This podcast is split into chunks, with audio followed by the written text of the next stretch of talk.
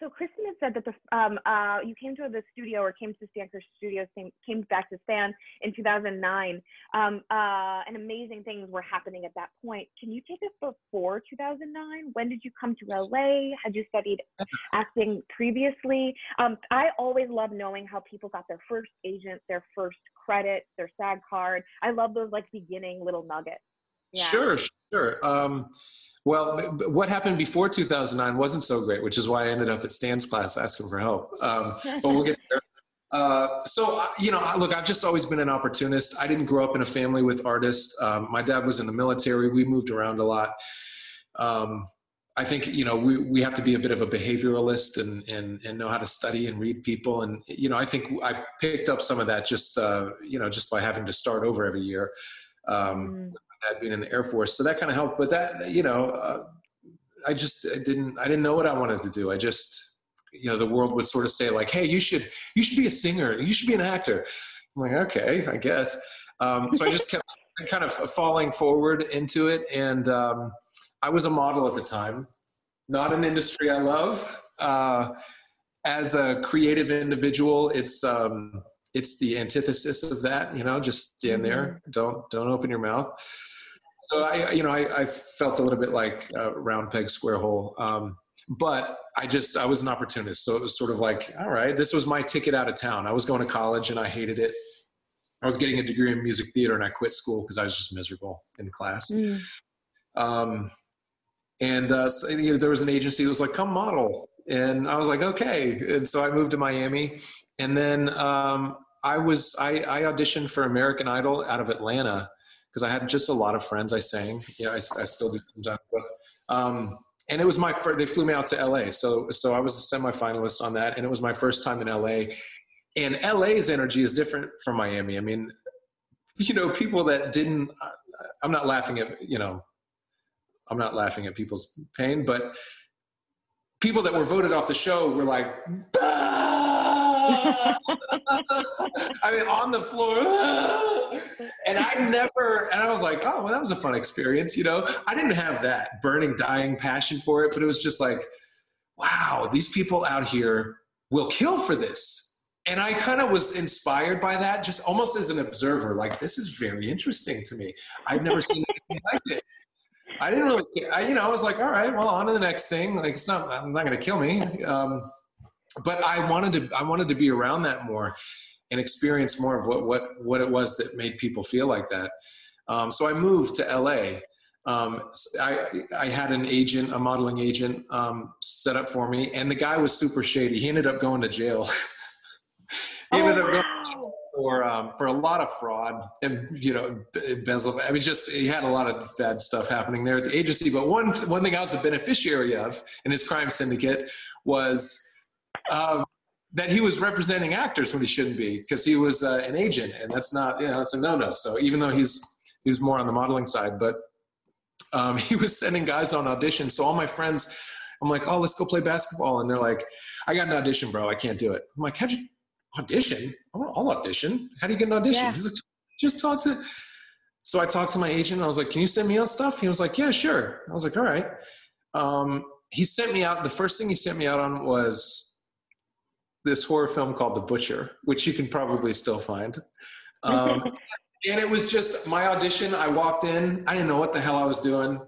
No, no clue. I they gave me the sides, and it was a theater. So we were in. I so I walked out on a stage, which I, you know, at that point in time, I'm like, I guess it's just like doing a play. You know, every time. And of course, the, the, last stage I was ever on.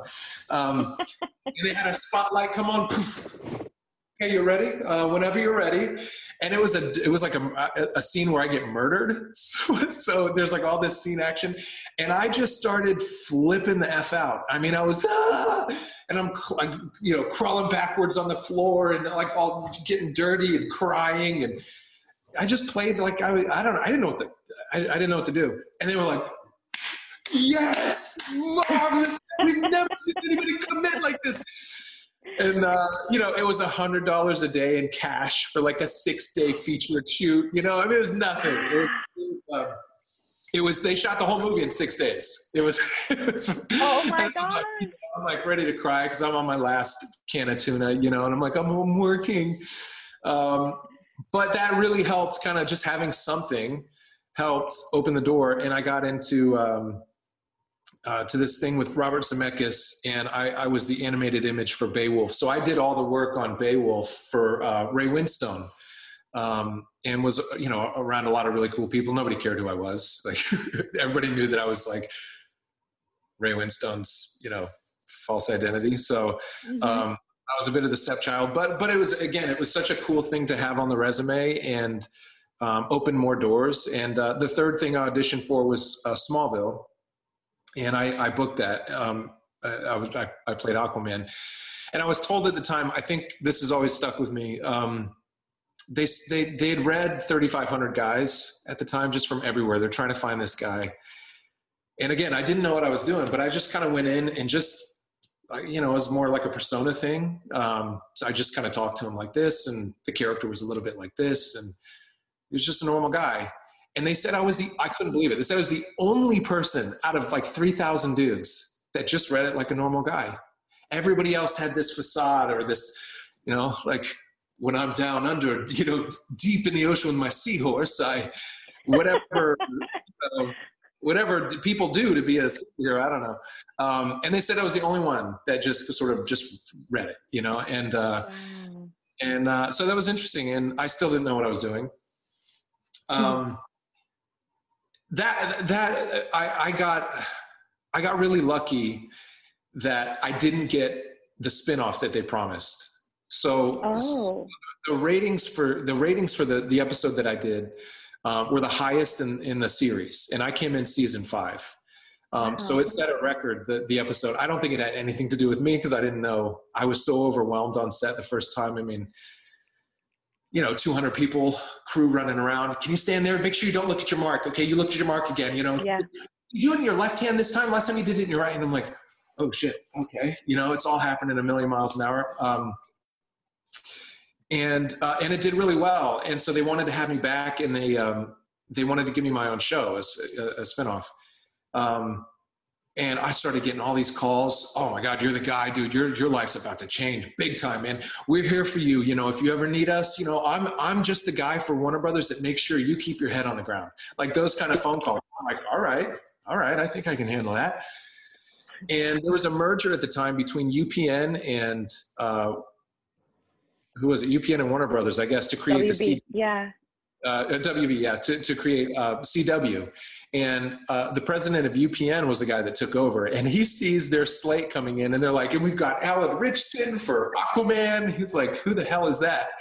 then uh, what's his resume? Like, well, one episode of Smallville. and he's like, that guy's not taking a show for us. So they canceled the deal. And I was like, kind of, I mean, I wasn't devastated. It was sort of like the American Idol thing where I was like, oh, shit all right, I guess. Nothing's promised. I don't know. Um, so yeah. it went away. And they did the same thing. They were like, well, we already read 3,000 guys. There was nobody. It was him. They're like, nah, he's find somebody with a resume. So they go cast somebody, and the guy gets caught partying super hard, like super duper hard in town, celebrating this thing. And it, it got a little wild, and they didn't like that.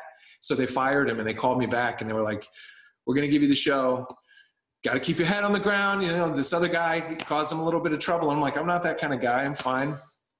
And then, uh, like a week later, the UPN people found Justin Hartley, who's a friend of mine, um, and deserved the show. I mean, he had a million episodes of Passions under his belt and all that. So they took it away a second time. And I was like, really, man, I was like, I feel like I got robbed. It was the best thing that ever happened to me because I went into that thinking like, well, I got it. Like my instincts are so sharp. Like well, nobody can tell me what you know how to how to do this. Like I got it. I'll just keep doing what I do. Fast forward. Okay, so so so I went from doing drama to to realizing like actually I think I want to do comedy, and nobody wanted to see me for comedy because I was coming off a CW show. They're like, just look pretty and do your CW shows. Um, but I fought really hard for this this show called Blue Mountain State and and got it. And it was you know kind of a cult hit and uh, I, I, sort of came off that pretty arrogant thinking like i went from number six on the call sheet like like it's sort of an afterthought in the script to like really kind of taking over the show in a way and I, you know, I, I, I, left thinking like I'm gonna now I'm gonna get whatever show I want. I should get whatever movie I want. like now I'm the guy. I proved myself, and I, I couldn't get anything after that. I just couldn't. It just wasn't landing. You know, just timing. I don't know. It just I couldn't book anything, and I started to like get really bitter about it. And I stopped doing the work. And I just show up and I go like, if I look the part, then I'm gonna get the part. If not, like I, whatever. I don't know what else I can do to prove that I can do this. It was just not a good attitude. I wasn't in a good place and I was asked to come in and read for uh, casting directors for Thor. And I had a sense that it was like a big studio film, you know, but I just, you know, I think Taylor Lautner just had a big action film come out, and I'm like, they're giving to any fucking idiot these days. Like, I can't, like, anybody, I don't care about acting. you know, like, it was, it was a, it was a bad, a bad perspective, but really bitter. So I go and I hadn't really worked on the stuff, but I pick up lines quickly. So I kind of like learned the lines and, you know, just kind of walked in and did my thing. And I got a call from the casting directors. They called my agent afterwards and they said same sort of sort of the same thing I heard from the Aquaman people. They're like, we, we've read thousands of the people, London, Australia, US. We, we've read every actor there is. And he walked in and we were like, man, he's the guy. Please, if he has craft, he's got this. And he was so unprepared and he didn't have the craft. He didn't understand the complexity of this role. And he lost it because of that. If he if he'd have done the work, he'd have been Thor. I was like, ooh, that hurts. Okay. Yeah. And then I had to watch, now I've had to watch all the things that Chris Hemsworth has done, knowing there legitimately was a shot at that life, you know?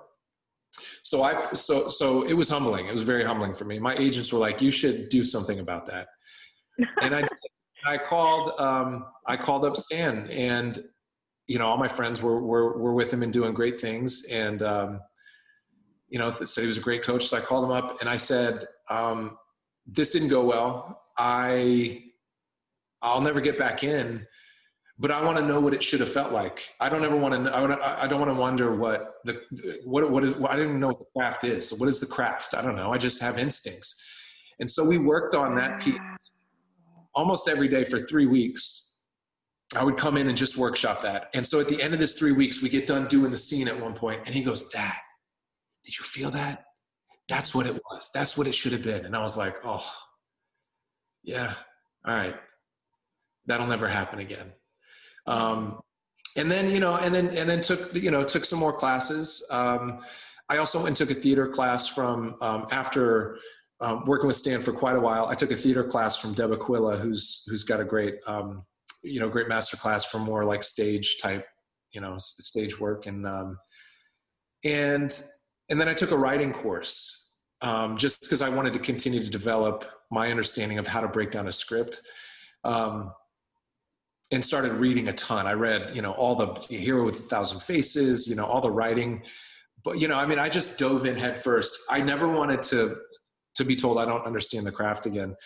Um, and I, I, wrote this. I wrote this um, this body of work that, for me, summed up our job as an actor from understanding the material to breaking it down and interpreting it um, the technical aspect of it, the imaginary aspect of it, how we uh, rebuild once we've uh, broken it apart and, and, and make it our own. Um, and uh, I, I, passed it around to some friends, and somebody, uh, uh, Deb Aquila, was writing a book at the time, and she was like, "I want, can I include this in the book? Because I think this is like the most concise, well-rounded definition of like how to break down how to, you know, what the craft is."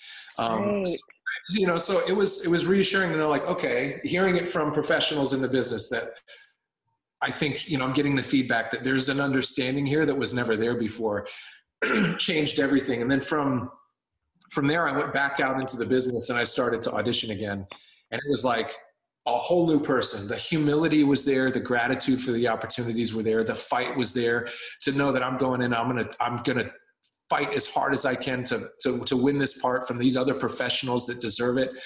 Um, it was a whole a paradigm shift in my world.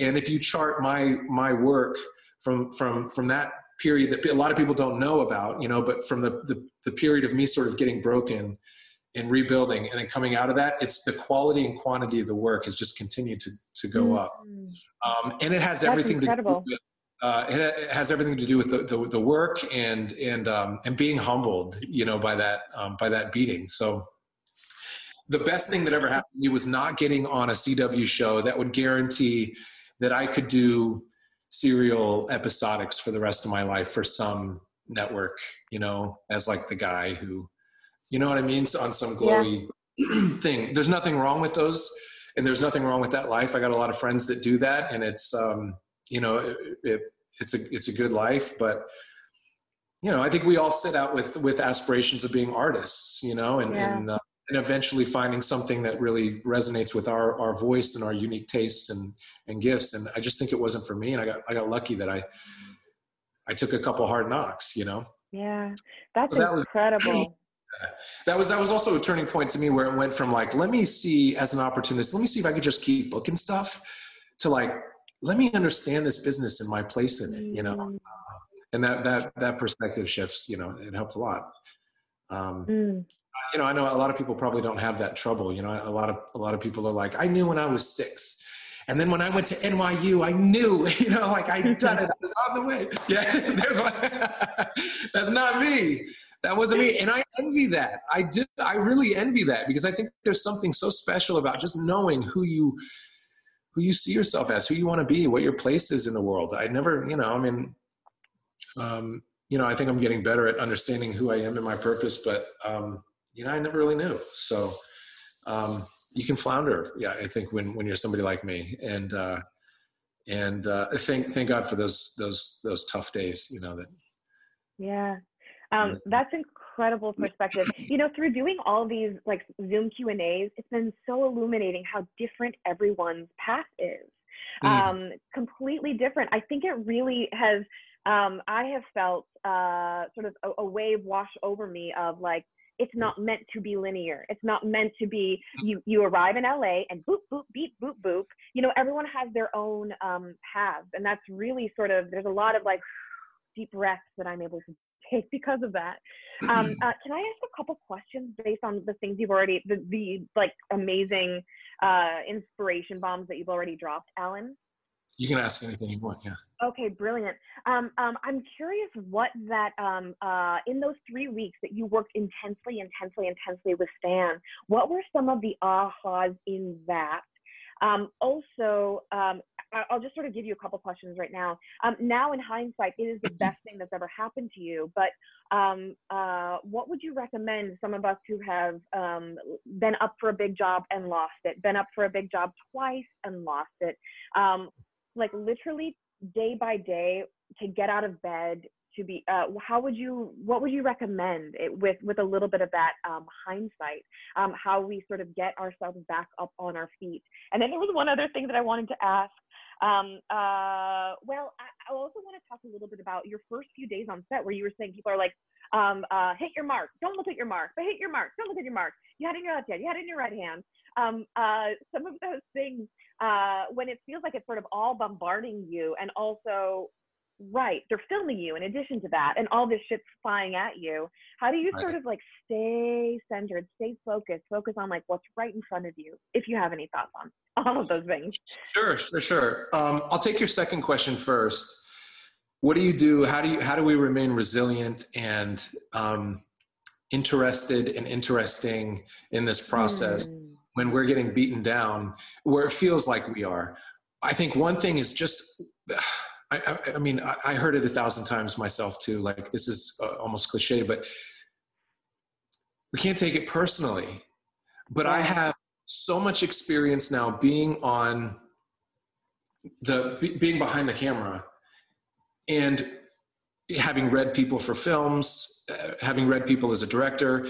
I just most recently, you know, I'm in, I'm in Toronto right now. We're we're getting ready to start shooting a new series and I've been reading with people, you know, chemistry reads. I hear all the conversations the producers are having about what their thoughts are on these people. I get to see what their thoughts are. I'm then a part of that conversation and then uh, a part of the read and then a part of the conversation after where, you know, as an observer, it's very interesting to see their perspective versus what's going on in my head.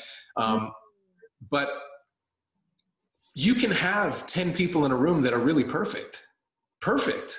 I mean, a flawless read would be great for the part, but there is usually just some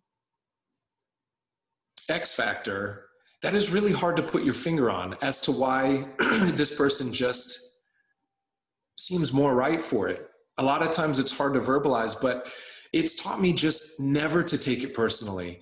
As mm. long as I go in and do the best that I can, and I know that I've laid it all on the line, I worked my ass off, I prepared, I went in feeling good, I did what I could, I laid it all on there. If it doesn't go my way, I know it's just because there was just somebody that you know fit more what they were looking for. And a lot of these characters or roles or the casting choices are so personal to one person in that room or, or a group of people in the room that i may not just i may not be what's in their head. And i don't know. It's just it's absolutely it's really nothing personal. So yeah my my barometer for success as far as the audition process goes is can i feel good about walking out of there um, and the times that I can't, I do a lot of um, soul searching about what what happened and why I don't feel that way. A lot of times it comes down to my focus before going in and whether or not I really prepared. Um, and sometimes you know, sometimes we just have a bad day, but um, but it's not personal. So I think it's really important to know that. It's just sometimes you you can do great and it's okay it's okay because there's there's going to be one that does come when you're right for it. But two and i think this may be more important is to find areas of your life that are meaningful to you that have nothing to do with the business. So you can stay filled up. So you can feel like you've got a purpose that is is is, is important to you and more meaningful than than this business, which is just a business. Uh, yes, it's important to tell stories through the medium of TV and film and access people's minds and imaginations and the conversations within the zeitgeist, planting seeds about where we can go as a species. All that's very important. But at the end of the day, it's a business. And mm-hmm. we have to find things that move us as artists, as individuals, hobbies, relationships, community, giving. Um, there, there, there, there are things that are as important or more important than uh, you know um, playing uh, Jan on the you know the new NBC show. I mean, it's important, but if we have other aspects of our life that enrich us and fulfill us and keep us curious and keep us growing and expanding our minds and spirits as human beings. When we come in for those auditions if we've had six or seven that haven't gone our way we're not we're not uh, relishing in the loss of our life. We're we're bringing in gratitude and zeal for what our lives are about you know and that's infectious. You can tell when somebody comes in and they are just a curious interesting spirit and that they're not desperate for this because they have a, a meaning and fulfillment in their lives uh, that uh, transcends the the world you know the business or the audition and people want to be around that you know mm-hmm. um, traveling um, serving others uh, you know charitable um, organizations uh, you know athletics hiking nature yoga whatever it is meditation so many ways that we can transcend this and and and uh, you know we may not go in talking about all those interesting things that we do but they'll know. Everybody can sense when you're uh, an enriched fulfilled human being. So when people come in the room like that it's right away i'm like oh this is i can relax because this person's not desperate. I'm not feeling like there's some cloud of anxiety hanging over this. They're just you know they're just here to do this and this is just a part of their journey just one part of it. Wow. you know? um, I, I think that's that's important, and that's that's been an important step in my life is, um, you know, making sure that I have those outlets. You know. Mm-hmm. Absolutely. Um, um, I'd love. Uh, uh, do you mind talking about the three weeks that you and Stan yes. intently spent? Amazing. Sure, sure. So I think uh, so. For me, there was a couple things at that point that you know were important for me to wrap my head around, and a lot of it was technical. So um, I didn't really understand how to break down a script as far as the rhythm or the musicality of it. And Stan really helped me get there. Um, being a musician, a vocalist, I now I now see my scripts as a, a piece of music, a composition. There's a rhythm to it. There's a dance. You can figure out the blocking sometimes in a scene based on the beats. Is you know I know, I know we say like you know we take things beat by beat, but I mean quite literally there's there's a, a rhythm to the scene, and uh, sometimes it's fast, sometimes it's slow. I sort of instinctively understood that, but Stan really helped me pinpoint you know where where the cues are you know in in the music sheet um, so the turns in a scene you know where the where the where the arc lives where the midpoint yeah. is things reverse that all came to life in how he um, helped me break down the script. Um, and then uh, reading between the lines which i mean this dovetails but reading between the lines right? So um, what's the information that's hidden in the scene action? What is that exclamation mark really telling us? Um, you know, uh, what are you know what is the writer giving you you know without without having to spend ink on the page you know um, um, spelling it out. Um, so th- that became a really important uh, area of focus that we would just sort of you know we'd analyze and pick things apart. And you know i hadn't really been doing that. I'd sort of read it and go like i think i hear how to say this mm. in my head. Mm. You know what i mean? And it's so much it's about so much more than that. Um, and uh, he you know he had a there was a big emphasis for me about that moment before yeah. which seems so i mean of course it seems of, of course where am i coming from gotta know mm-hmm. um, but you know sometimes the more obvious things are what we miss uh, we can't be afraid to ask the simplest questions you know it's the it's like the, the elon musk of it all like is there a better way to build a car? Has anybody asked in a hundred years? Um, there certainly is. Where, what, what is the simplest question here? Where, where am I coming from and where am I going? And knowing that can really inform the energy of the scene and where we start and where we end. Um, I think since then I've really um, been able to shape the technicals in a language that makes sense to me. And having a background now as a writer, um, as a director, uh, there are tricks that each of those fields use to tell their stories, relay what's in their head that I've been able to apply as an actor. And um, one very simple one is a plus and minus um, tool toolbox. So if theoretically a, a good script, every scene will dovetail this way. It's a positive to a negative. Things are really great shit, like there's not so good. The next scene will be things are not so good, and then they end a little better with a little hope. And then the next scene, there's a little hope, but some shit just happened, so now it's not so hopeful. You know, it's just this the entire time, right? Um, scene to scene, and that's one of the first things I do when I go through and look at a script is I sort of break down like what does the writer think the beginning of this is. and sometimes, you, you, know, if I hadn't have done that, I'd read a scene, you know, um, and I'd think like, oh, I just kind of play it like this. But editorially, if we know that we're coming off a really tense moment, um, it could be really interesting to sort of dovetail out of that and then let somebody win it over until it, you know, and so it creates this for the editor. Um, and oh. more often than not, that uh, it, it, there's no hard and fast rule. It's not every time, but more often than not, that really informs a, a better choice as far as where I'm starting, um, taking that information from, you know, that any good writer would know. mm-hmm. um, so, so that's sort of, uh, you know, in, the, in that same language of, of the before and after. Um, so I mean that that's sort of where I started with him and where we sort of broke it down. He he has a really really great understanding of you know a, series of threes you know the way the jokes are set up. It's you know set up set up punchline and um, understanding the technicals of single camera and, and, and, comedy and that kind of thing. So um, I, am you know hopefully you guys get a lot of that because it is especially for you know for um, like multicams. I mean it's just um, you know it's it's uh, it's it's good to understand you know that the, the technicals of, of or single cam sorry breaking down breaking down those scripts. So yeah. um that, that's the that those, those three weeks were sort of about that. And then um, building from there i mean just understanding understanding those you know the dialogue and then the technicals it, it came to life in a, in a in a different way. Fantastic. I love that. Yeah we i just uh just passed on wednesday did uh, in our boot camp class, our introductory class. It's uh, the full day is, is comedy.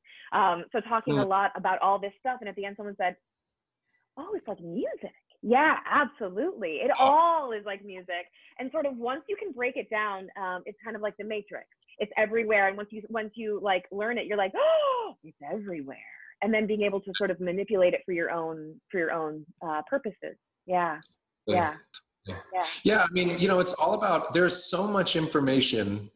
And I think, I, I think the big danger, you know, especially as um, young actors is to resist the information that's there to say, sure. this is, I want to bring to the part, but what about what I want to bring to the part?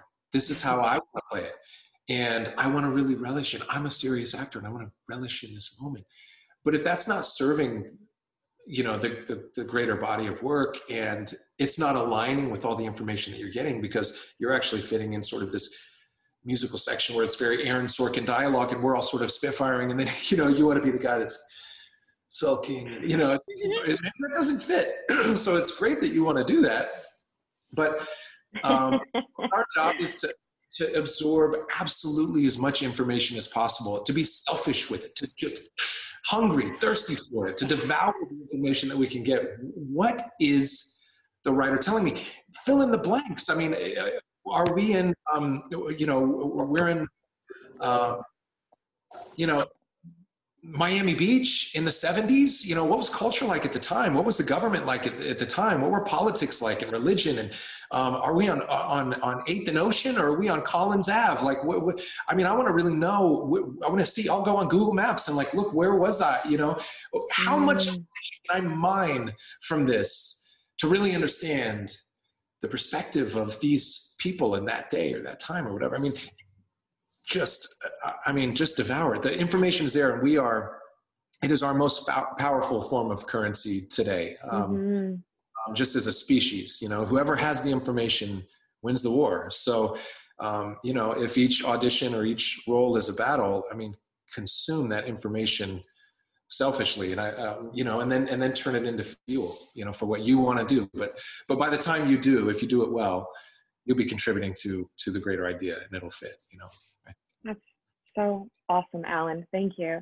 Um, uh, so you, I, I feel like I just need to like pause and journal for about 30 minutes on all the amazing things that you said so far.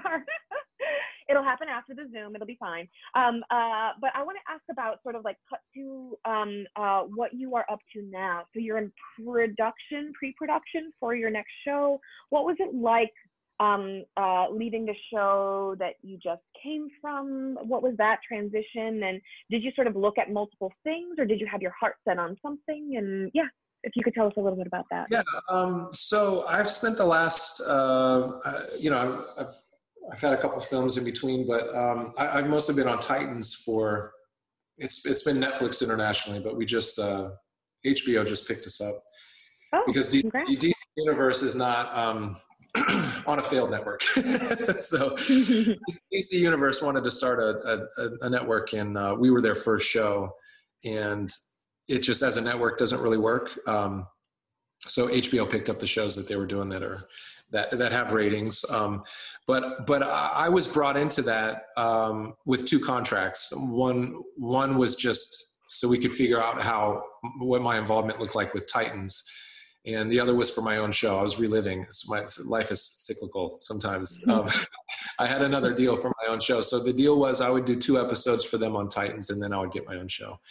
Um, so I was a little bit of a not a stepchild. I mean, but you know, I just it wasn't my show.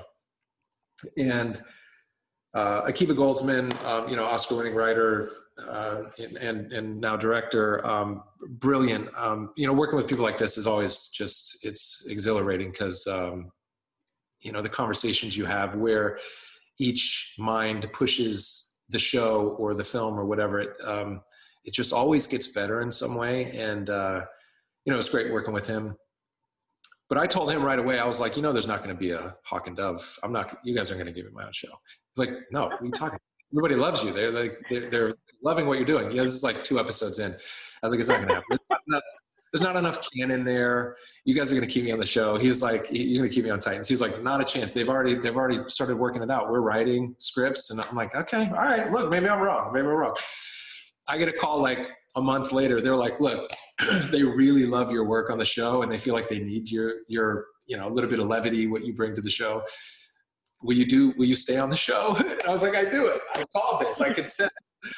Um, this uh, this wasn't going to happen. So so i ended up just sort of um, I, they made me a, a, a, series regular on that show and um, I've, I've, been doing that for um, you know this is the third season. Um, and they just sort of uh, you know being that it wasn't my show and that wasn't really the deal i had an opportunity to go look and um, heard they were casting for jack reacher and so we gave it a shot.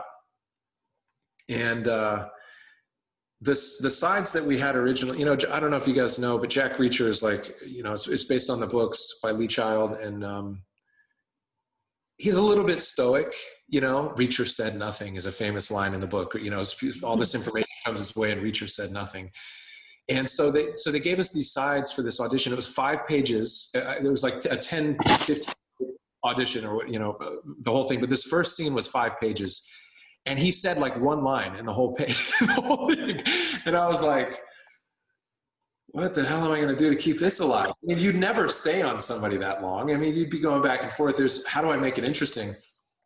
And so without, you know, without, um, you know, completely debasing the character, I just tried to sort of energize it a little bit, you know.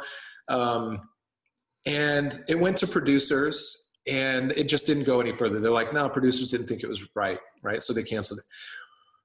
Well, like four or five months later, we get a call that they'd fired that casting director which is no surprise to me because the sides she was picking were awful. It's like, of course, you're not going to find anybody with this. Um, and uh, they brought in um, Mindy Marin, and she went back and looked at the tapes that went. She, she looked at the tapes that went to producers, and I got a call that they wanted to see me again. And she was like, "His read, it just wasn't right, but it seems like he he can do it." We have whole new sides, and so I get the new sides. They rewritten the script new side. It was great. It was great. And I was like, of course, this is like something. This is a whole different. He's a cool dude in this one. I love this.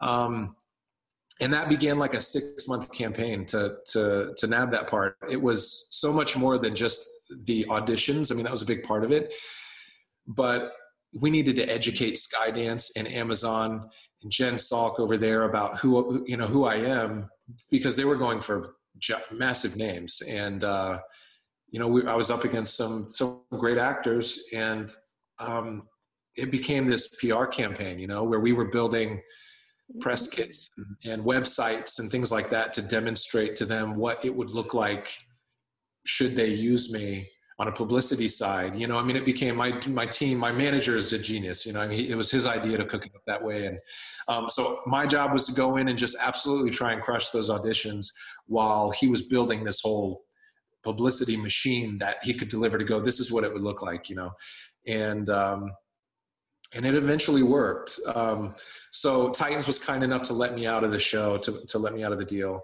um, that shot in toronto so i just stayed here i just wrapped on that a couple weeks ago um, and we're in pre-production now on reacher and we're just building it out um, we've got the, the majority of the cast is now hired and uh, should should be announced soon and, and we'll start shooting in a month Mm. Um, we'll shoot up here all summer. The, the first season, each se- each season is based on a book.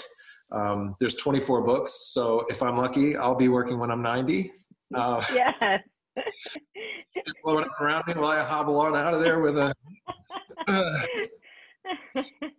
wow, I have um, never heard anyone talk about that before. Manager creating like a campaign, a six month campaign to let them know what it would look like if they hired you. My mind's a little blown right now.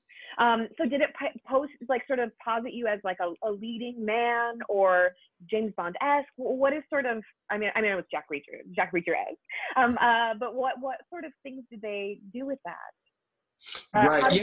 It was, yeah. Uh, it was, yeah, it was, it was, it was exactly that. It was, it was creating imagery and pulling all the work that I've done. You know, I played a cop on a show. The first time I was a lead on a, on, on a show, um, like number one on the call sheet, it was, it was a, a show called Blood Drive. We shot in South Africa and the scripts were amazing. I mean, it was such a cool, it was such a cool show and the showrunner just did not give a shit. He didn't even come to Africa. the showrunner is everything. When you're you you find out who the showrunner is, you don't. I mean, don't suck up. Obviously, they understand like what their position is in the show. And they're busy as hell, but but that's who that that's who's running it. I mean, uh, more than anybody, that's it's their show, not the director. It doesn't matter who the director is. Like you know, TV directors are just uh, just somebody to point the lens. The showrunners who matter. The showrunner wouldn't show up. He's like, I'm not going to Africa. How are we going to make? No way. I'm down there and I desperately want this thing to succeed because I loved the concept and it was really original and gritty and weird. And it was like Lost, but with like a little more gore and horror. It was grindhouse and cool, you know? Um, and the wheels were just falling off like day by you know and i could see it happening so i'm like fighting to go like guys we got you know come on man we can do better like let's you know i'm like just trying to will this thing to be good while we're down there. And the showrunner hated me because I was like fighting for better ideas in the script and the rewrites that they would send. And he's like, just fucking say it, man. It's baked crispy hard by the time it gets to your inbox, man. Just fucking say the lines. You know, he hated me. Um, and and uh, I just wasted a lot of energy doing that. But I did. I played a cop. I played. Uh, yeah, I was a leading man. I you know so so there was you know there was some of that in the past and um, the lessons there are more valuable to me than the show um, and i'll talk about that in a second but that helped us paint the picture of what it could you know so we, we stole a lot from that show um, but it also t- you know taught me the value of like when you work with people that really care and are not just doing this for a paycheck and really believe in the show like it makes all the difference you know mm-hmm. Uh, but I think it's worth mentioning, just since I'm talking about it, one of the biggest life lessons that I've learned was in watching that show come out, having known how much I fought for the best ideas. I mean, I think the intention was it, it was it was very well intentioned. I showed up every day. We we shot six days a week. I worked my ass off. I was always the most prepared. I always fought for big, you know, better stunts, bigger shots, bigger set pieces, um, better scenes. You know, if the script, the rewrites would come in that, that day or the night before, and it was like cheesy or whatever, or it felt like we just are repeating information or a scene that we just say. That happened a lot actually. Like a scene would be accomplishing the same thing. Like, didn't he just say? He loves her and would die for her in the last scene. They're saying the same thing. just can we push it a little bit, like a new information, you know? and and um, and they hated me for it. You know, a lot a lot of people there d- didn't hate me for it. A lot of people liked that somebody was fighting because there was no showrunner there, and they felt like some at least somebody cares. But the people that mm. matter executives and the showrunner they did they didn't like the, the friction and i wasted a lot of energy. I mean i was so exhausted by the time I, I came back and when i saw the finished product it didn't matter because i wasn't in the editing bay. I wasn't in post-production. It was garbage.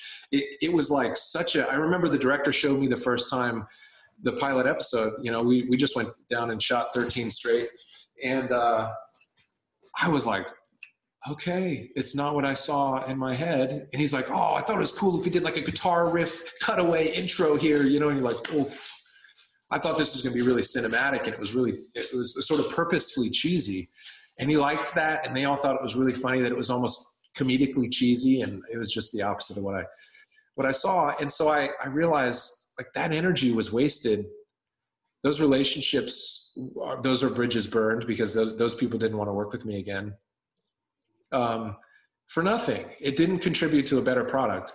I realized as an actor, I only have control over my character. And, and even then, I have to hold loosely to it because at the end of the day, I was brought on well into the creative process. Um, I, I, decided to be a different person on set after that and to fulfill my creative desires to tell a story or to have more creative control through other mediums.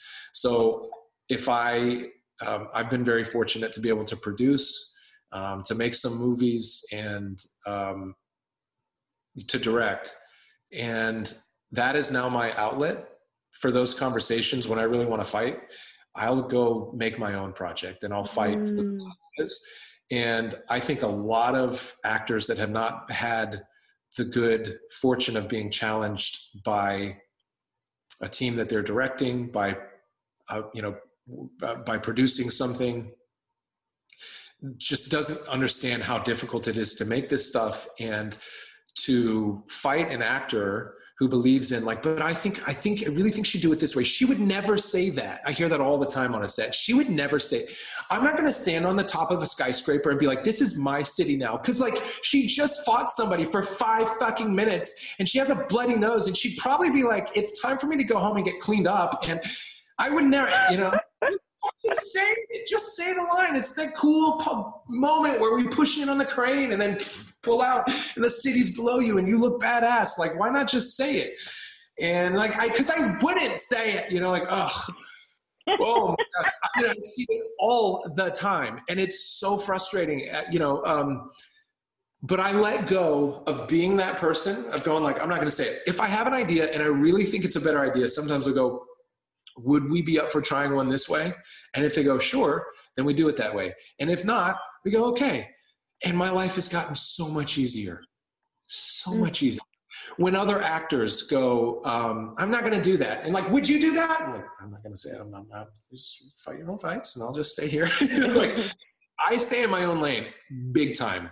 And I didn't do that before. I've, you know, I've worked with, prior to that, I'd work with, especially in comedy, if I felt like they're not funny enough to be in the scene with me. Like, I feel like I'm the only one funny in the scene. Can you do it this way? And I'd like give people line reads and, oh, I can't believe I did that. Um, I don't do that. I'll never do that um, again. So being grateful to be there accepting the role that you're in, staying in that lane, being easy to work with, it really does matter. The only reason I got Reacher is because Greg Walker, who's the showrunner, showrunner for Titans, really affectionately cared for me because I was good on the show to him, to the to the crew. I was just I cared. I came off a show where I was an asshole to fight for a. I mean, it was for a cause but it didn't matter what it was for. It was friction all the time because I was like, this is not, we can be better, you know, and it just rubs people the wrong way. to being a light on the set and a relief from all the other actors who were taking themselves way too seriously and saying what they wouldn't do all the time. I was the guy that would. And so when I went, I've got this opportunity, Amazon saying that this could happen, but they need you to release me from this six year deal. He goes, I'll do anything for you. And he just so happened to be the boss, formerly the boss of my showrunner for this show, Nick Santora, who's done, uh, he's made seven shows. He's got an unbelievable resume. Um, these guys, you know, I mean, they just, the, uh, the fact that they've worked together, that they, that Greg was his boss at one point in time, and he called him up and said, you have to take this guy. Oh he's going to, it was just because of this shift in attitude. And I've in the meantime I've seen other people getting written, written off the show, the same show that I was on, where they're not on the show, you know, um, because they're difficult to work with. It really matters. I cannot stress it enough. We have to put our egos away.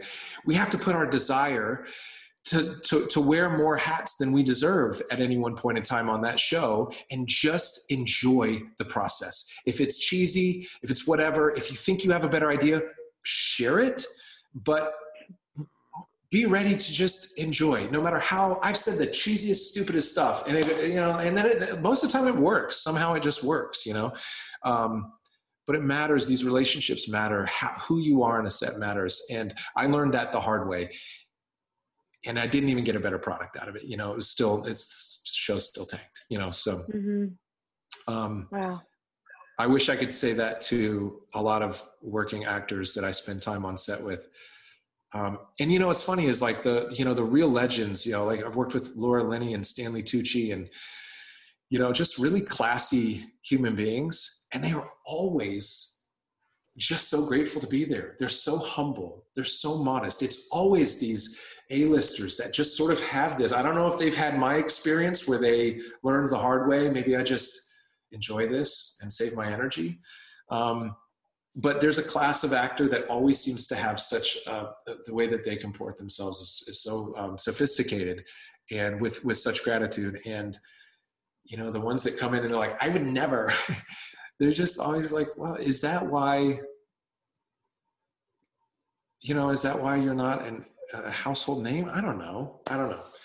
Not criticizing anybody. I just think i just think there's a, an interesting correlation. May not be causation but um but who we are matters to people. These relationships matter, you know. Yeah. Yeah, absolutely. Oh, this is incredible. this is incredible.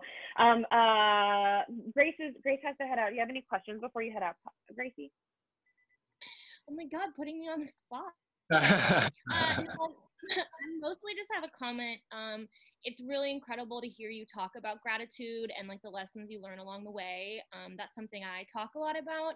And I mm. think sometimes as actors, we get so bummed out, but every uh, thing that doesn't go our way or hardship or whatever just teaches us so much and puts us on the right path. And hearing you talk, it's so clear like you're where you're supposed to be and you fought so hard to get there. And thank you. Right. Uh, thank you. Yeah, that's. Um yeah the awareness of the importance of gratitude is life changing i mean it's the foundation of our joy right i mean can we be grateful no matter what comes our way if we can then we can transcend the the, the pitfalls of our life and they're going to come. Life is vicious. There's mayhem out there. Um, calamity awaits us every day to test us and ask of us what our response is going to be. Are we going to um, sink to the level of mayhem? Are we going to be mired in frustration? Are we going to rise above? It's very hard work to rise above that, but gratitude is the key to to that elevator. You know, so I, I totally agree with you. I think the fact that you're aware of that um, says everything about who you are, and um, I think about you know the future that that awaits you. So good for you. Amazing. Thank you so much. um, thanks for thanks for popping in, Grace. I'll see you on Monday. Um, uh, Alan, is there anything else you want to say before I sort of open it up for uh, some some direct questions to you? Um, no, I mean, I think I, I, think I just grazed, you know, some of the more important lessons I've learned. Yeah. You know, there's lots. I could do this all day. Oh my gosh! I've got a lot of ups and downs. You know. um, uh, Okay. Well, does anyone want to pop in? And um, uh, I appreciate that some uh, have have been asking questions in the chat to me directly. But if you want to, um, yeah, go ahead, Shandy. Um. Hey, Alan, huge fan. I I think Thad Castle is like the greatest character in comedic history. Um, you mentioned that you broke down scripts and like read books on breaking down scripts to help you understand that from like an acting perspective as well. Do you have uh, those titles on hand? Sure, sure. Um, so uh, one, one, I think it's it's uh, this is like one that they would give you if you took a college writing course, and it's not necessarily a a, a book about screenplays, but um, Hero with a Thousand Faces, Faces, Joseph, Joseph Campbell's is um, I think understanding the archetypal uh, literary background of what we're playing. I mean, it's um, it's basically you know theorizes that we recycle the same story and the same characters over and over again. And if we understand the origins of that, origins of why we tell stories, um, yeah. we understand our role in that better. So I think it's an important one as a screenwriter um, okay. because we're we're retelling the same story over and over. Um, I love that. Uh, uh, Save the Cat is a popular one that um, that breaks right. it down for you pretty easily. Um, and then there's one that I really like, just from a purely technical standpoint. It was very, it, it's a very approachable way of helping you get through a, a, a script, but it's called uh, a Punching Babies, um, and it's it, it's uh, it's something like writing a script is so easy it's like punching a baby or something like that is the full full unabridged I'll, title. I'll remember that one. Okay. Um, but the author, you know, has this this brutal honesty and. Um, you know, essentially helps helps you break it down and like, look, let's just start with your three acts. What's the beginning, the middle, and the end of the story? Okay, now yeah. let's just put that in too. It's just this, and um, so I think that really helps. Um, awesome. There's uh, yeah, there's others. I'd have to look them up though to see. No, that's super helpful. Thank you, man. Yeah, sure, um, sure. I know you're in your car, Christian. If you want me to um, uh, send you those later, I can. I don't know what you have. Oh, that'd be amazing. That yeah. would be awesome. Yeah, I really appreciate it. I got you, that. boo. Yeah, of course. of course, course. Awesome. Uh, sweet. Anyone else want to pop in? Yes, Zane. Hi, love. Hi. Um, thank you so much for doing this, Alan, and um, oh, so much. I was able to come in like in the middle, like at 120, but I'm glad I'm I'm here. Um, as actors, I feel like we all get really like anxious. I mean, I personally do because we're always go go go, and we're like next job, next audition, next thing. How do you stay present? I know that you are probably very more, much more busy than I am personally, but um, what do you do to stay calm and present? And do you have any like meditation tips? Anything that you do to keep your mind calm? Mm. That's a really good question. Um, that's a, I mean, that's a big answer to be honest, because it's about how you orient your life when you're not in those moments. You know, we're going to be as anxious as we are as our, our preparation. So, um, you know, I, I think of life as like a, there's like a, a, reservoir for our tolerance for stress or anxiety or um, conflict, t- tension in, in life, and it's going to come, right? If we've oriented our life in a way that every day we are leaving as much room in that reservoir as possible to tolerate what's going to happen, when those big moments come, we we can survive, right? We we um, maybe not even survive, we can thrive. But it's about building habits that support where you're trying to go, and that's tough because that's we're talking about discipline on a on a long term scale. You know, um, I'm going to be anxious when I step in a room for for an audition or if I'm on set when I'm not prepared. You know, so um, what was I filling my time with in the days and the weeks ahead of time? Did I procrastinate or did I mm. build myself a habit of waking up every day I got my, I'm literally, I'm a month away from shooting right now. And I've got the pink pages up on Scriptation. I don't know if you can see this. I've yeah. got my, I've been working on this every day. When we go to the table read, I'm going to have the whole damn script memorized uh, for the first, you know, um, my, I make it a challenge. I'm not trying to compete with other people, but there is a very competitive nature where I, I will I will not be outworked. You know, I will not be out. I'm going to orient my life in a way. I don't drink. I do meditate. I pray. Um, I spend those hours in my day in a way that I can be proud of so that when those challenging moments come, there's really nothing to be anxious about because I've done the work. I did the work, right? Um, I think that's really key. Um, and I, I didn't do that for a long time. So there, I, I definitely have those, those um, hundreds of those auditions where I walk in and I'm my legs shaking a little bit. You know, I'm having trouble getting my control of my voice because I'm so nervous that it's like getting away from me a little bit, you know, and um, and it was all all a lack of preparation, um, a, a lack of confidence. I just wasn't sure what was going to come out of my mouth if I was going to get the lines or whatever. Um, you know, it's it's it's about work ethic when things are going well. You know, mm. I um, um, will inform those those moments when when stresses get get high but there's also you know i've also read books about breathing exercises and we can actually pretty quickly um, take ourselves out of that you know I, I, can never remember if it's parasympathetic or sympathetic but one of them is not so great a state to be in and one of them is our natural state to be in. And one one we get kicked into when we're in that fight or flight mode where we're like how do i deal with this situation? And i, I need to you know the heart rate comes up the blood pressure comes up and we don't want to be in that state when we're in walking in a an audition and breathing exercises change everything you know um, so uh, so i've read books uh, i've read entire books about breathing techniques um, and so in those instances where i need like an immediate gratification of you know, bringing my heart rate down or whatever um, but but really i mean I, I i've i've not really had those moments of really great anxiety in a while because my like I said, my, my life is oriented in a way where habits are there from day to day that that, that have become natural. Um, to, to where the work is, you know, the work is is um, woven into my day. You know, it's not just like I got to cram for this really quick. I just, I just I think that that helps. Um, but like I said, I, I, don't know if you were there for this part of the conversation, but um, living a curious life, living a life where you're seeking out adventures that have nothing to do with that audition or that scene or, or, or the show or film that you're in um, will will will will keep you well rounded enough to where it relieves the pressure of feeling like this is all I've got. If I don't do this, you know, it's really about identity. You know, are we our careers?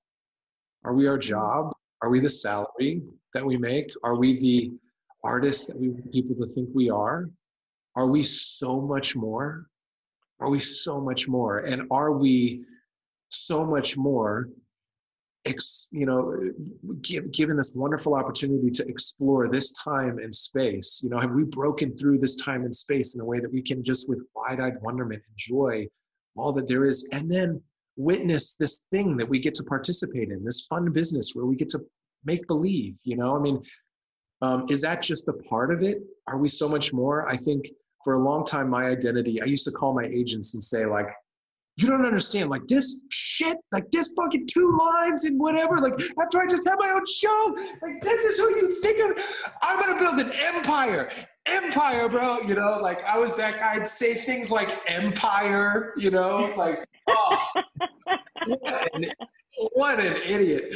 And it was because my identity was in being an actor if i'm not if i'm not well known enough then I, my identity is diminished right? I mean it can get very confusing.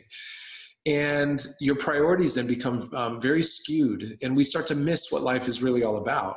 Um, so finding ways to um, allow our true identity and i think we're far bigger than our careers um, so much more to serve our truest identity then then then this becomes a very small part of who we are and that's really easy to manage, right? If it's just this like, oh, I get to bear witness to to this this opportunity that that's come along. What a fun! And if it happens, great. If not, that's also a fun adventure. What what, what can I learn from this? What is life asking of me? You know. Um, uh, so so yeah, I mean, it's, it's, just it's about it's very macro to answer your your um, your very specific question, unfortunately. But um, you know it's it's it's about identity and orienting your life on a day-to-day basis where you're not adding toxin to you know a system that needs to be um, really uh, you know and ready to perform in in you know at its peak in very difficult situations. Awesome. Mm-hmm. yeah thank you so much. I feel like you have to like you said you have to live like a, a full life so then you can live a full life in the scene as well where you're not just like i need to get this job. It's like you know, I got it. Like I'm gonna go in and I'm gonna do my work, and I did the homework. You know, so makes a lot of sense. Thank yeah. You. How many of you, by the way, can I just ask, how many of you are off book when you go in for an audition? After taking class at at Stan Kirsch, yeah, always. yeah. always. Very good. There's a lot of, you know, um, there was a lot of confusion early on. Um, Right, parasympathetic is rest and digest. So sympathetic. So we got to kick ourselves out of that sympathetic fight or flight mode, right? And we can do that with breathing. Right. Um, so, uh, yeah, there was a lot of confusion for me up into a point where I just realized, why am I not? If I walk in with this paper in my hand, it clearly shows that I have not done. You know, it just sends the wrong I- image. I mean, right out of the gate, you're like, are you going to rely on that? And then I, I often find that I found that I would I would rely on the material because of course I get nervous and then I'm like, oh, I'm gonna forget that. What was that line? Oh fuck, let me look.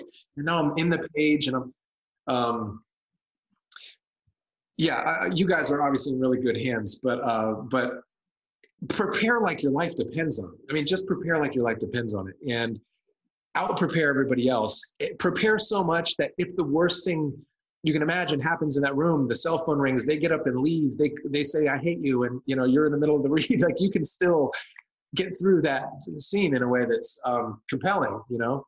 Um, so yeah i just can't stress the work enough. Um, not that you guys aren't doing that already. Uh, i oh i love that he just said that um, I'm going to isolate that and play it on a loop for um, for yep. new students. this is why we do what we do. Um, uh, amazing. Uh, Brock, do you want to take the floor? Hi, Alan. I'm Brock. Nice to meet you. Hey, nice to meet you too, buddy. Um, I want to kind of focus, at least my question, shifting from you as the actor to you as the producer and creating your production company. So, what uh, one? I guess it's multi multi pronged. What prompted you to ultimately start it? And how have you found as a actor running a production company how has it evolved uh, in terms of the projects you're bringing on? Uh, if there's like a mission statement that is kind of like a, a checklist in terms of the projects you want to develop or bring on what are the kinds of things you're looking for? Not so much from the actor standpoint but from the producing standpoint. Right um, uh, so again, I, I was just an opportunist. I've always just been an opportunist. Like, is there an opportunity for me to do something with this moment in my life? Like, okay, let me run with it and see what happens. I've always had this sort of perspective. It's like, well, if if they can do it, I can do it. I mean, how, how hard can it be? Um, and that that that serves me well sometimes. Um, but I got into it because I was on a show called Blue Mountain State, and we were on for three seasons. We were number one in our demographic, males 18 to 35, which is like the creme de la creme of advertising demos. Um, that's the hardest demo to to capture and market to.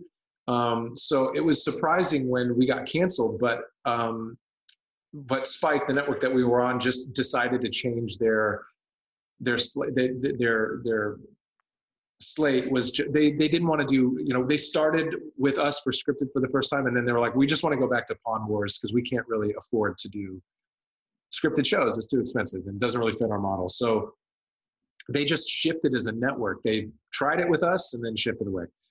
Um, so it wasn't really for lack of success as far as our show is concerned and netflix had just gotten started so nobody really knew what it was but they were buying up everything they could that had been made and they bought blue mountain state. And i went from nobody knowing who i was even after shooting three seasons of that even montreal where we shot we could walk around and everybody's like oh hey oh what show are you on there? Oh that's cool. You guys filming something eh? Oh that's cool. Like okay cool. We've been here for three years man. We've been coming in every night you know? Um, like nobody knew netflix buys this thing and all of a sudden i'm like I mean, I, there was no. I was on a mountain in Africa once, and people like, "Well, Blue Mountain State," you know, like, "Oh my gosh, it's everywhere."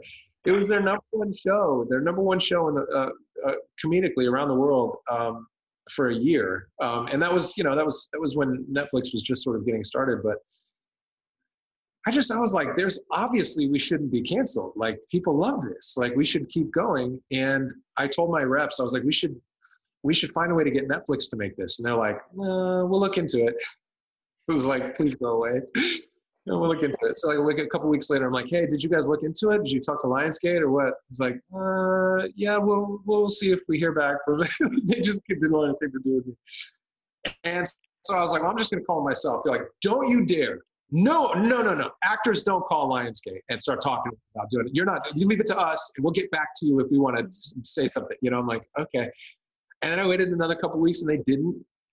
So I just called. I just called Lionsgate. I called the head of TV there, Kevin Beggs, who I, you know, worked with on the show a little bit. And I was like, here's what I want to do. He's like, well, Lionsgate's broken up into two divisions, TV and film. It's might as well be two different companies. We don't talk to each other. Like it's really hard to sort of like communicate. It's just a whole different entity. So call this guy. And so I started calling, you know, it was it was nine months of me pestering Lionsgate and working my way up through assistants. Like assistant to Kevin Feige, you know, like uh, this is uh, Alan Ritchson. I was on one of your shows, and I want to see if we keep doing it. They're like, who? Is Alan Ritchson. I was on show. What show? Blue Mountain State. What? Blue Mountain? What? Nobody knew. Nobody cared. It was nine months of that, and I just would not take no for an answer. So finally, uh, the head of Lionsgate, I got through one day. I called three times the assistant. I'm like, "Did you talk to him yet?" He's like, "Just hold on a second, please. Like they patched me through. Like, what do you want? What, who is this? I was like, look, you have a show. It went to Netflix. It's huge. I think there's life there. I'd like to make a movie to prove that there's something there. Can I get the rights? Your lawyers won't give them to me. He was like, who is this? I explained, you know, my, and I was like, I can produce this for you. He's like, knock yourself out, kid. And I was like, great, okay. And I took the rights. I got the movie made and sold it to sold it back to Lionsgate, and uh, it worked, and it was like a huge hit for them. Netflix made us an offer for two more two two more seasons of the show and two more films. They were going to build this Blue Mountain State empire, and it didn't work out because somebody got a little greedy, not me, and uh, uh, you know what now that the studio was back in they wanted to they basically just wanted to own this thing and like make, netflix a little part of it. Netflix was like well we are the studio now. So it just didn't work. Um, if the, the deal fell apart frustratingly enough after working really hard at that. But it taught me a lot about producing. It it showed me that it gave me the confidence to do more of it. Um, and you know, so I, I would you know I, I could then uh, you know having having been a bonded producer that could get a film made, I you know I I had access to projects, but it was sort of anything. You know, some friends of mine would want my help a little bit with casting or you know um, with financing a little piece of a film or something like that. So um, it was just sort of you know wherever I could go, and um, and then I eventually I met some um, some people in Silicon Valley that had money and wanted me to run a film fund for them, a small one, just to see if we could make it work. And um, so it, my job was to find stuff that worked for what we were trying to do. And some of that was purely visi- about visibility. So, you know, I produced Seberg um, with Kristen Stewart and um, Vince Vaughn. It was a really great cast. Um, Anthony Mackie, and um, we sold it at Cannes. So you know, I got to go over there and see how that process works. Um, was a part of that. We ended up selling it to Amazon um, domestically, um, and so it just it taught me a lot. But I just I, I just I was given opportunities to produce and just kind of ran with them and was really learning along the way the business side of things. Um, Cicada 3301 is it's actually a movie that comes out today. Um, it's it's a movie that I, I wrote and directed and uh, sold that to Lionsgate as well. Um, so so that that releases today. But that that is the first one that was sort of like my mo as a production company. What what kind of stuff do I want to make? Um, I want to tell stories that um, are original, high concept films um, that have a sense of magic and realism um, I I'm, I'm not like a like a, a diehard sci-fi fan, um, but I'm also like I also just can't stand like walk and talk movies that are about like a depressed writer in LA and how he gets through the day and maybe he'll find love life, you know, at some point. You know, like those kind of movies just aren't for me.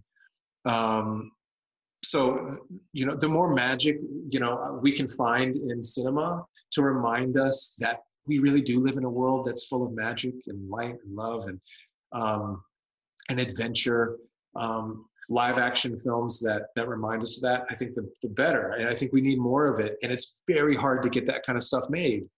Um, that's not based on like comic book IP or a book of a national bestseller, which you know, you know, either you're looking at a 250 million dollar studio film or something with no magic that's like a $500,000 indie. There's really no middle ground anymore. And so it's really hard to get that kind of stuff made. So that's been our, that, that's been our, our, our sort of um, MO as, as a company. And um, Cicada uh, accomplishes that. I think it's a, you know, it's, it's got some, these really fun fantasy element, elements, um, genre bending, you know, so it's, it's a little bit of a comedy, a little bit of a drama. Um, so uh, that's the space that, that I'm trying to occupy with that. And, you know it's tough to get that kind of stuff made but um but you know somehow you know it's it's working so. Awesome. Thank you.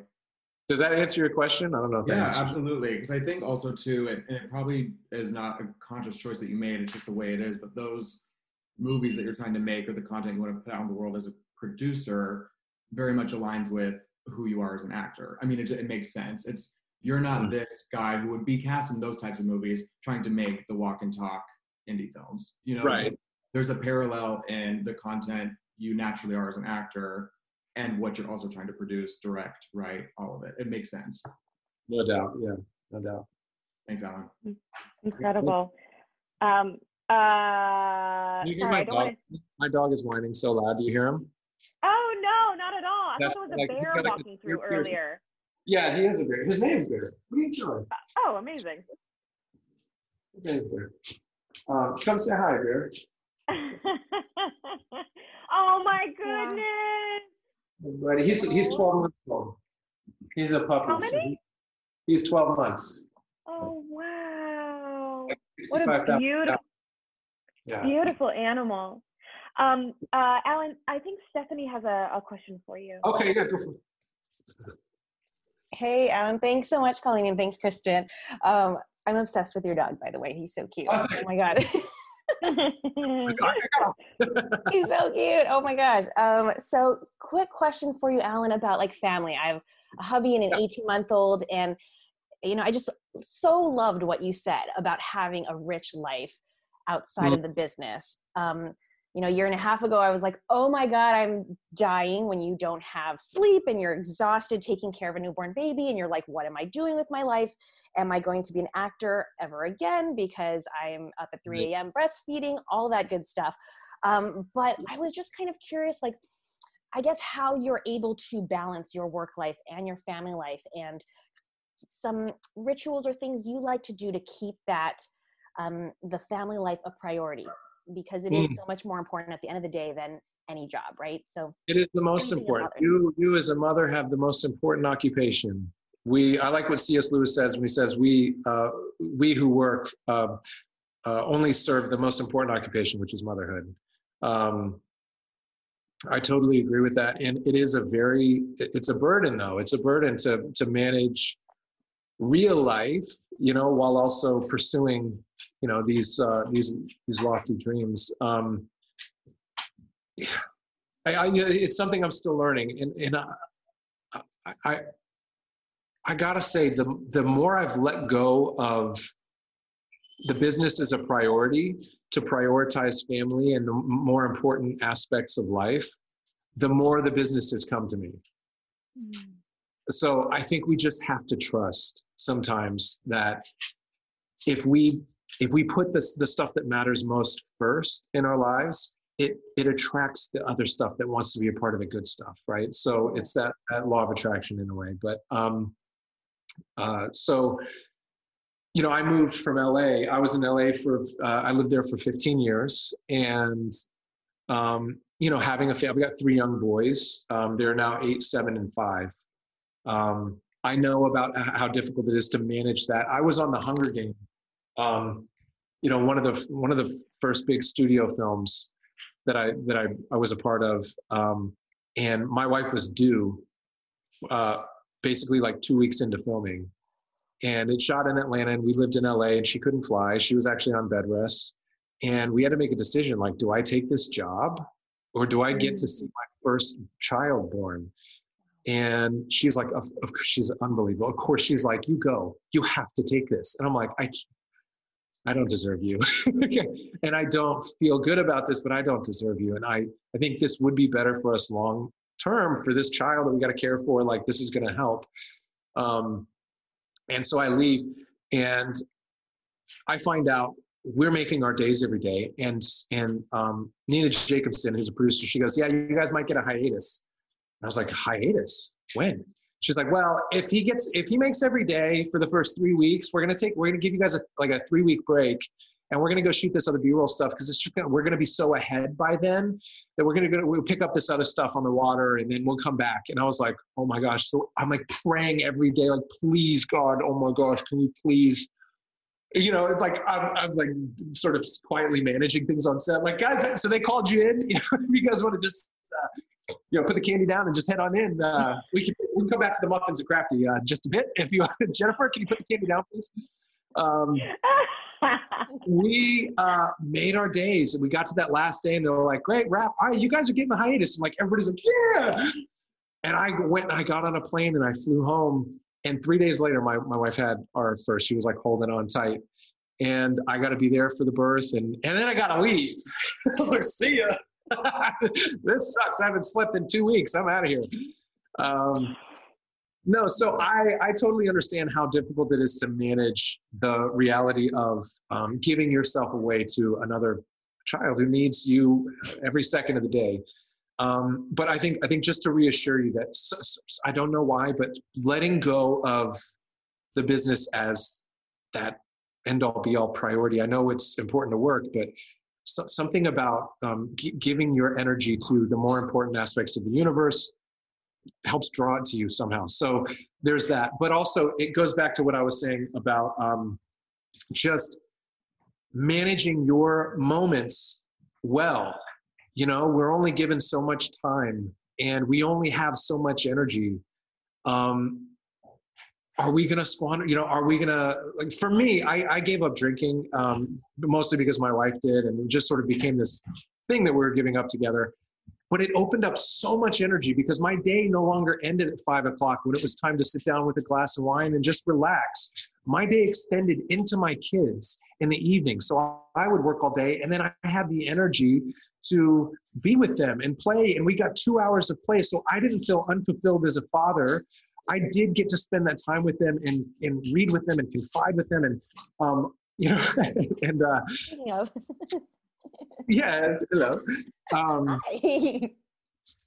and it it makes all the difference, you know. So opening up channels to um, to invest ourselves in, you know, in, in, the work or whatever it is, the time is there. The time is always there. It's whether or not we are truly disciplined enough to um, to, to remain balanced, you know, in that. And uh, and if we if we if we give ourselves, you know, for me, it's just, I just need an hour or two a day to, to really dive in and do hard work on the script. And then I can do a couple hours of the other stuff that I have to do, a couple hours with the kids, a couple hours on myself. You know, it just, it's all there. It's all there. A couple hours in nature, you know, it's there. Um, so sometimes we have to just, just be reminded that we may need to give up some of the things that aren't serving us at that point in time. And I know as a mother, that's almost that's that's not fair to say because it's all about this other life. But um, if there's anything there, um, you know, that isn't serving you um, or those goals, uh, you know, that that you would you'd be standing in that room in that in the audition, going like, I just wish I hadn't have like gone out last Wednesday, you know, I mean, I needed my time away, but, but now I don't have it, you know, or whatever. I don't know, whatever it is, you know, but just if there's something that you would, you would have a tinge of regret over, like cut, cut it out of your life. And, um, and, you know, I think the fulfillment that we have of, of, of, um, knowing that we've done our best is, you know, can outweigh that loss. So that trade-off is worth it. Um, so all that, but, but just a big thing, you know, like I said, a big, a big part of it is just putting your energy joyfully into the good stuff. The rest fills in the blank, you know, it just sort of fills that space that we create, you know, in that joy. I love that. I love all of that and taking it all in. Thank you so, so much for that. Sure, sure, sure. And congrats. Congrats. Thank you. I, there's a little boy. I don't think we're going to have three. You guys, oh, what, Good job on three. I was I had two. I had we my wife and I had two. They were very young, still had strollers, and I was in Ninja Tur- I was in New York on Ninja Turtles, so I had to deal with Paramount. We were supposed to do three of those movies, and New York's hard with a stroller. I mean, you're like, there's no escalator down to the yes. subway. No, nobody cares that you're trying to. You've got a baby Bjorn on your chest. They're still like, get out of the way, buddy. You know. Um, and we did not we were not trying and it was a total accident. We tried everything not to have one and somehow we still had found out we were having a third and i was like white as a ghost going into work. Three weeks of night shoots and i'm on like week two and i go into work and i'm like this is like are you okay? And i was like i found out i'm having another kid. I'm not gonna and now he's the best thing in the world you know but um amazing. you'll be fine. You'll be fine Awesome. Can I just um, say really quickly that this has just been the most amazing, inspiring, like from the bottom of my heart, thank you so much. Like this has just been so beautiful. And I'm so grateful that you gave us this time and you gave us all this. It's just so amazing. Oh, yeah. that's so sweet. Thank you. I'm, I'm really, Thanks. I'm happy to hear. I'm, I'm, yeah, I just look, I, I, I want to give freely of the lessons I've learned. And, you know, I mean, I just, I just want to, I just want to give. I just want to give. So I'm grateful to have an opportunity to share a little of what I've And it learned. makes us want to give too. I really does. Hundred percent. Thank you so much, Alan. Your family is phenomenal. We can see them sort of popping into the background, and it just brings everything home for us. It's just fantastic. Alan, I thank just you, um, thank you. I want to. Can you hear me? Am I unmuted? Yes. Yeah, Hi. Yeah. Okay. Um. First of all, if your acting career doesn't work out, you should be a motivational speaker. Yeah. That was insane. Like, oh. I I kind of write down because um, we have this recording and I want to go back and see the things that are inspiring that, that people say. And it was literally like 110, 111, 112, what, like everything out of your mouth. And it was, I, it, I, I like got emotional sometimes because it was so beyond advice for actors. It was like, like, like people, I like people need to hear you speak. It was like literally like tingling. It was so great. Anyway, so thank you um, you spent so much time with our studio, and I was just so grateful. And, and not only are you working on pre-production and you have three children and your amazing wife and you spent an hour and a half with us in the middle of the day on a Friday. So thank you. it's an honor to be able to, you know, share with you guys and hang out with you guys for a little bit. Um, I, I love doing this. I love doing this, teaching and reading, and talking. Um, I know. I feel like we need like Alan Ritchson. It's just, uh, it's my honor to be here. I appreciate it. I, I, um, I, thanks for the chance to talk to you guys. Yeah. Thank, Thank you, so much, Alan. Yes, we adore you. All the, best, guys. All the best to you. I hope things are, are just. Uh, I hope you guys have an amazing 2021. Yes, you too. Thank you. Take care. Bye, everyone. Thanks, Alan. Bye.